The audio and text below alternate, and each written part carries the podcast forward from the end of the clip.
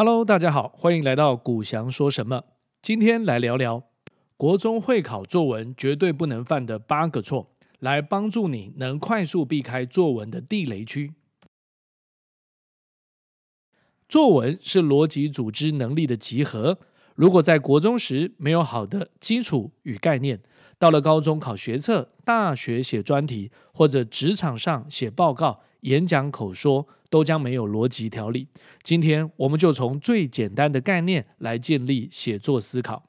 本集节目不敢说能让你下笔如有神，但至少能做到下笔如有神助。我们来谈谈影响写作力的八个不能犯的错。一、误判题目，不要急着动笔。写作和演讲一样，说话要讲重点，而文章也要对题。误判题目是大忌，有两个部分要注意。第一，不要看错题目。在考试的时候，因为紧张，可能连题目都会看错。例如，音乐给我的启发，有人写成了娱乐给我的启发；国文对我的影响，看成了国父对我的影响。纵使下笔千言，就成了通篇废文了。第二，不要审题错误。要抓住题目的关键，例如我看俄乌战争，这是一个评论题，很多人会把重点放在俄乌战争，开始阐述战争的始末、过程、影响等等。但是这个题目的关键应该是在“看”这个字，所以应以俄乌战争为主题，重点是发表你的评论、看法或观点，才能显现你对题目的深度与思考。二。主题立意不明确。当你能够抓住题目的关键之后，下一个就是如何确立你的观点了。第一，要单一主题。通常一篇文章一个主题一个主旨，不要多头马车或者多项论点，造成论述混乱不知所云。确立一个主旨，写透、写深、写明白、说清楚就可以了。所以要常常问自己。你想讲什么？你要讲什么？例如，题目如果是失去，就应该举单一的事件来作为素材来写作。例如，失去了健康，失去了友情，失去了一次比赛夺冠的机会，失去了手机，失去了宠物等等。第二，思考题目的深度变化。例如，刚刚的题目失去，就可以分成三个层次来思考。第一层，具体的失去，写失去具体的东西。但这样立意就显得有点薄弱，这是最基本的写法。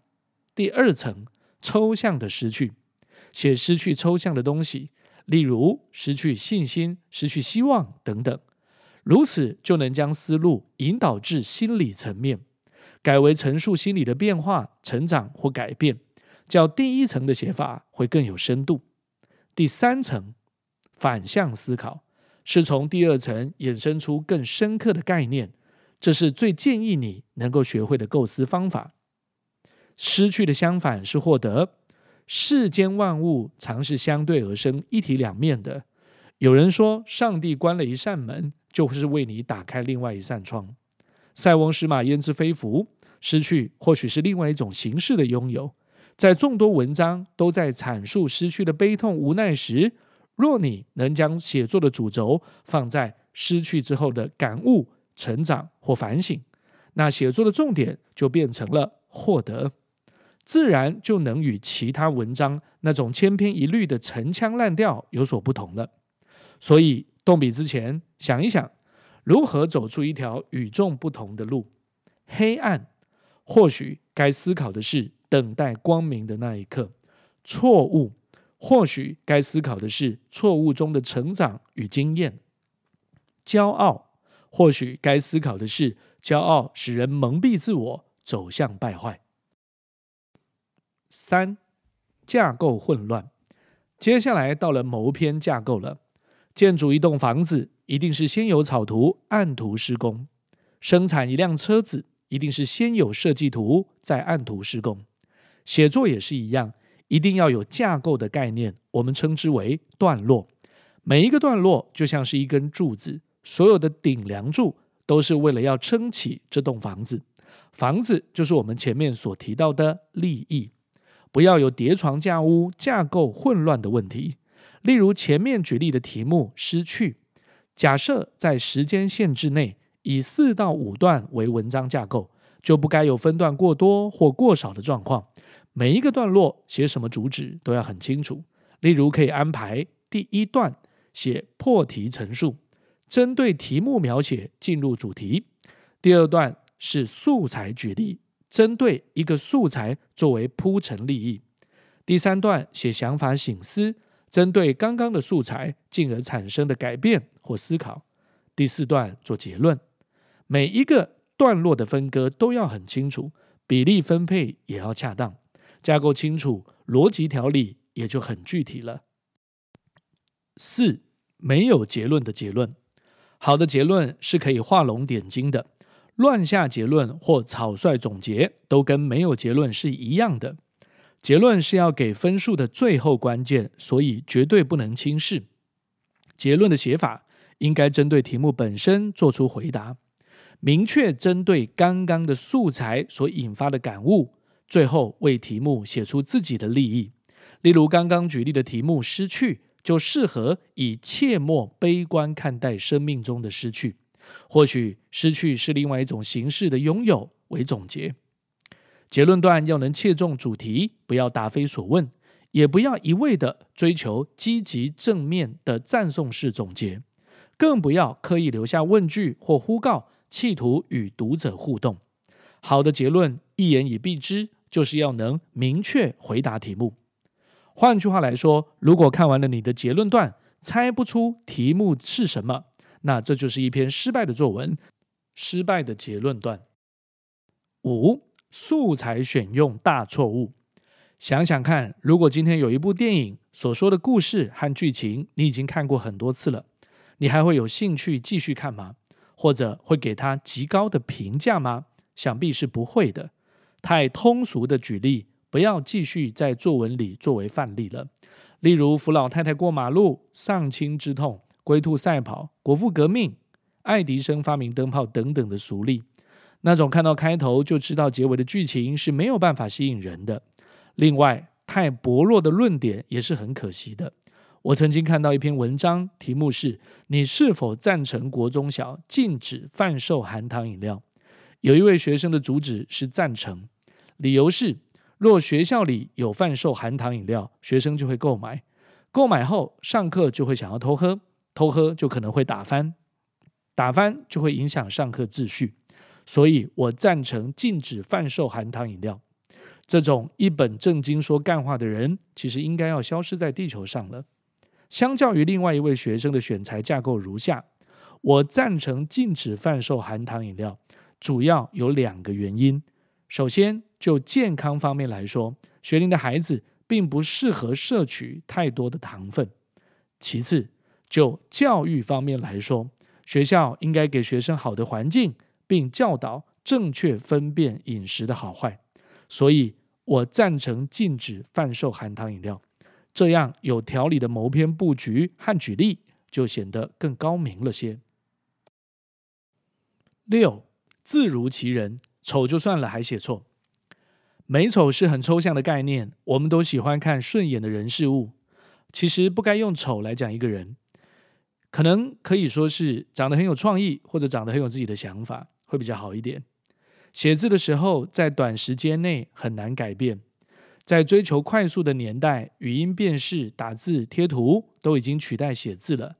纯粹写一笔好字变得很困难。其实写字是一种静心的训练，建议可以每周固定安排时间练习硬笔字书法，至少将每一个字的笔画可以写到清楚、工整、架构匀称，第一印象就很加分了。在社群媒体跟手机时时刻刻都在猎取你的注意力的时候，我们越来越容易分心。在练字时，十五分钟或三十分钟都好，强迫自己进到一个不分心的状态，有都比没有好。在这个短短的时间，静下心来，专注于字里行间的变化，其中的好处其实比你想象的多很多。所以，请尝试看看吧。至于错别字，有很多时候是生活中容易忽略的异物字，常常要多留心注意。碰到不确定的时候，可以替换成其他的同义字词，或者用别的方式来阐述。千万不要有试试看、赌赌看的想法，否则容易写错。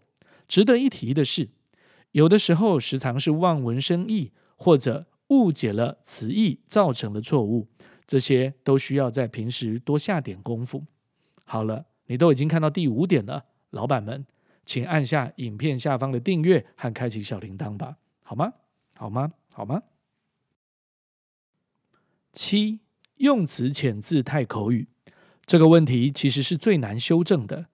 平时说话是口语，要流畅清楚，但写作时用的是笔语，二者是不一样的。切勿只是把口语照抄搬到纸上，就认为我写完了作文。语词必须经过论释修改，才可复出纸笔。建议初学者可以分阶段性的修正。第一阶段，先将口语、俗语修改为笔语，可以透过专业的老师指导来改掉这个问题。第二阶段，先试着使用修辞，在文中重要的地方使用修辞来美化句子，譬喻、转化、摹写等等都是非常适合的。但是绝对不要为了修辞而修辞，过度在意描写，那就失去文以载道的意义了。此时文章就显得太骈文了。第三阶段，从行家身上学习，平常看到很棒的文章或者很棒的写法。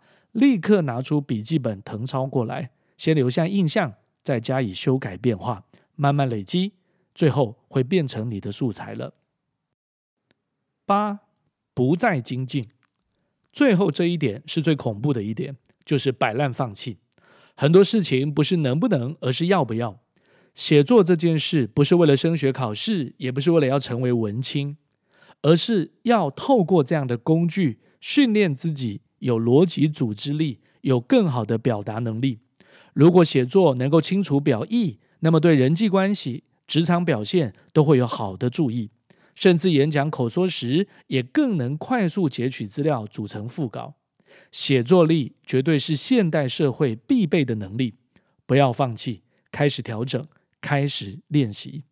不一定马上会有什么巨大的改变，但不去尝试，只会像现在这样或者更差。绝对不会突然变好的，加油，一起努力吧！如果你喜欢我们的影片，很欢迎你订阅我们的频道，只要一个小小的动作，就是对创作者最大的鼓励。我们下周再见，拜拜。